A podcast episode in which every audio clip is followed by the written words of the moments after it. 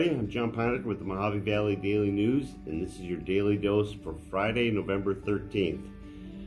Friday the 13th in 2020. What could possibly go wrong? Uh, the daily dose is brought to you by Tri State Radiology Center, located in Fort Mohave, Arizona. Tri State Radiology is here to serve the tri state area. We accept most insurances and offer cash pay prices.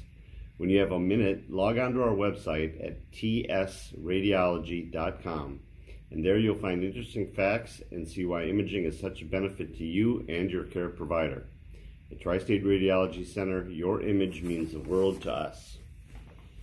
All right, uh, a couple things before we get started here. We are going to start doing a uh, Ask the Newspaper kind of segment where you can ask us uh, questions about things that are going on in the community, whether it's a rumor or an opinion or you just need some more information.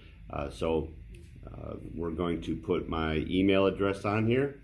Uh, send your questions in, and uh, at the beginning of each uh, daily dose, we'll answer one of those questions and try and get you your answers answered. So today, the one that we keep getting, the one that we've been getting over the past week or so quite a bit is that people have heard that the holiday parade, the Festival of Lights, has been canceled. That is not true. It has not been canceled.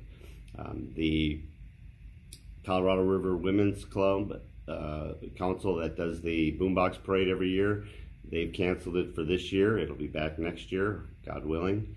And uh, so the Kiwanis Club of the Colorado River decided to pick it up and make it the holiday uh, parade of lights and um, but that is on. The permits are all approved. Uh, we've been getting registrations in. We have around 20 floats or so right now. Uh, it is December 12th, I believe. Uh, same route that the Boombox Parade has has ran the last few years. Um, so you can contact ColoradoRiverKiwanis.com uh, or you can call me here at the newspaper and, and I can get you the information you need for that to register your float. All right, let's see what's going on in the newspaper. Uh, biggest one is we finally have a winner of the write in ballot for the high school district governing board. Ashley Garrett. Ashley barely beat out Patricia Anchondo. She beat her by about 12 votes and then Artie Loxman finished third, about 100 votes behind her. Uh, so, um, what this means is uh, coming up in January, Ashley will take her seat. She'll join Carrie Faring, who won easily. She was the only person who was on the ballot. The other ones were write ins. Um, and then uh, uh, she'll join um, Lori Crampton and uh, Dr. Uh, Cardone on the board. That leaves one empty spot. So as soon as the uh, election is over, which it is now, in December or January, they'll start looking at uh, people to appoint to that position. They'll select someone. We're all assuming here that it'll be either um, Artie Loxman or Patricia Anchondo.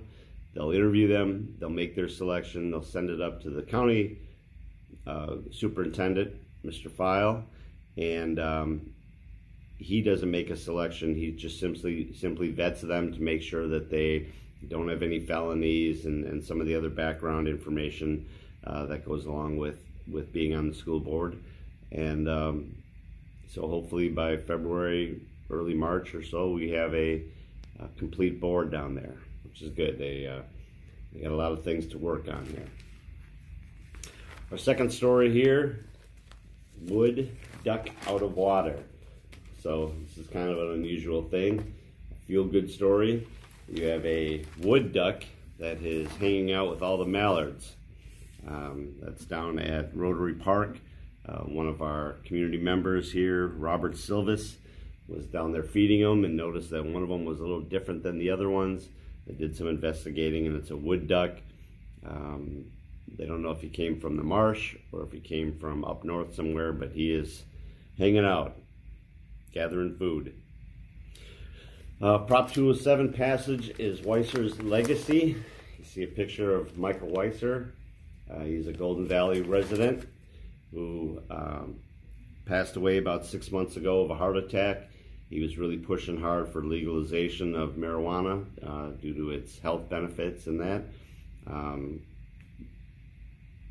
I guess this is something that he really was working hard on. His wife Beth Weiser, who is uh, uh, just, I believe, just got reelected to the Kingman Unified School District Governing Board, um, talks quite a bit about his his passion to get this done.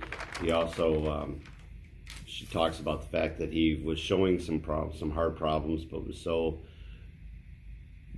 deeply involved in the um, legalization effort and the Prop 207 effort that he kind of ignored some of that and kept plowing forward, and ultimately um, he passed away. So. Bishop and Miles target of recall efforts launched before general election. So, uh, for Supervisor Bishop, Jean Bishop, um, this is kind of started by the owner of Great American Pizza, um, Robert Hall. Uh, he launched an effort to recall her before the election. She easily, easily won the election to stay on the county board of supervisors, uh, but he felt that his businesses were being un- his business, which is Great American Pizza, was being unfairly targeted. Um, the evidence that we've seen shows that there was 78 roughly businesses that had uh, people had said they're not following the governor's rules. Um, what this county does then is they send somebody out, check on them, talk to them, tell them that they need to follow the rules, um, and in all except for one, they complied and did what they were supposed to. Great American Pizza um, decided not to.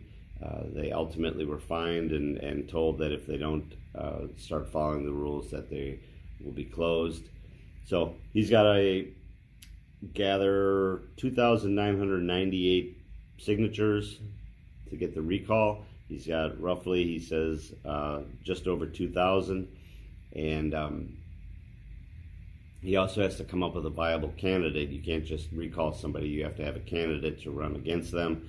He says he's got three great choices that he believes is better than Supervisor Bishop. So we'll see what happens there. Um, but he's not the only one. Uh, Kingman uh, Mayor Jen uh, Miles uh, and four city council members are also being targeted for recall, um, basically on their handling of COVID and their um, they they say sales tax and budget related matters are the reason why they want to do that. So we'll see what happens there. Georgia is preparing to hand tally their ballots. It's not a uh, court proceeding or it's not ordered or anything. It's just in their constitution that that's what they do to check and make sure that the machines counted accurately. Um, but they don't believe that there will be any change to that. Uh, we have a review here on the Lady Patriots, kind of a preview. The Lady girls basketball team from MALC um, and Coach Neil Sherrill uh, talking a little bit about their expectations this year. They expect to return to the playoffs. So he talks about a few of his different players in there and and that. So um, Riley Hoekstra, Maisie Mulligan, Yolabet Keitner, and Alex Ortiz. Um, so read about that. First baseman uh, Freddie Freeman uh, from the Braves and Jose Abreu from the Chicago White Sox. Two first basemen were, were named AL and NL MVP yesterday.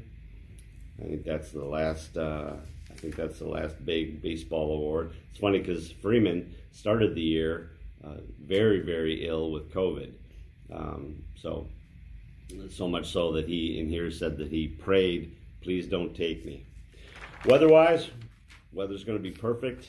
Um, we're going to supposed to get in the mid 70s today, over the, and over the next couple of days, mid to upper 70s and sunny. It's supposed to be a little bit breezy today in Bullhead, but um, early next week it's supposed to start getting back up into the 80s. So hope you guys enjoyed winter. Striper action.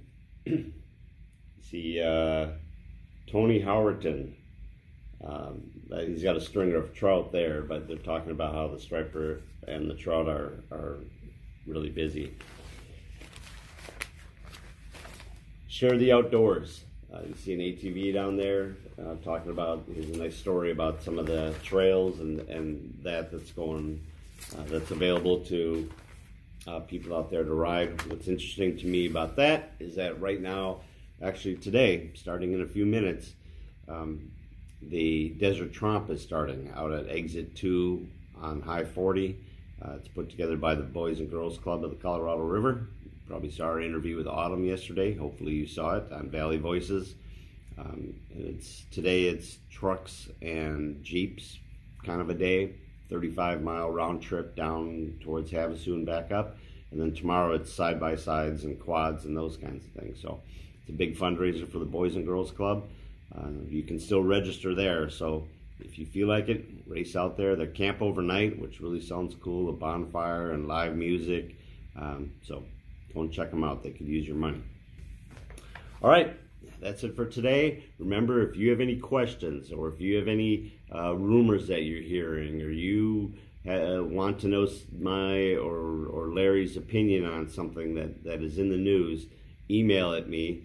We're going to put my email address up here and, um, and we'll try and get those answered for you. All right, this has been the Daily Dose brought to you by the Tri State Radiology Center. The Tri State Radiology Center offers same or next day appointments and they accept most insurances, including Medi Cal. They have a wide open MRI and offer digital x rays with your reports back in 24 hours.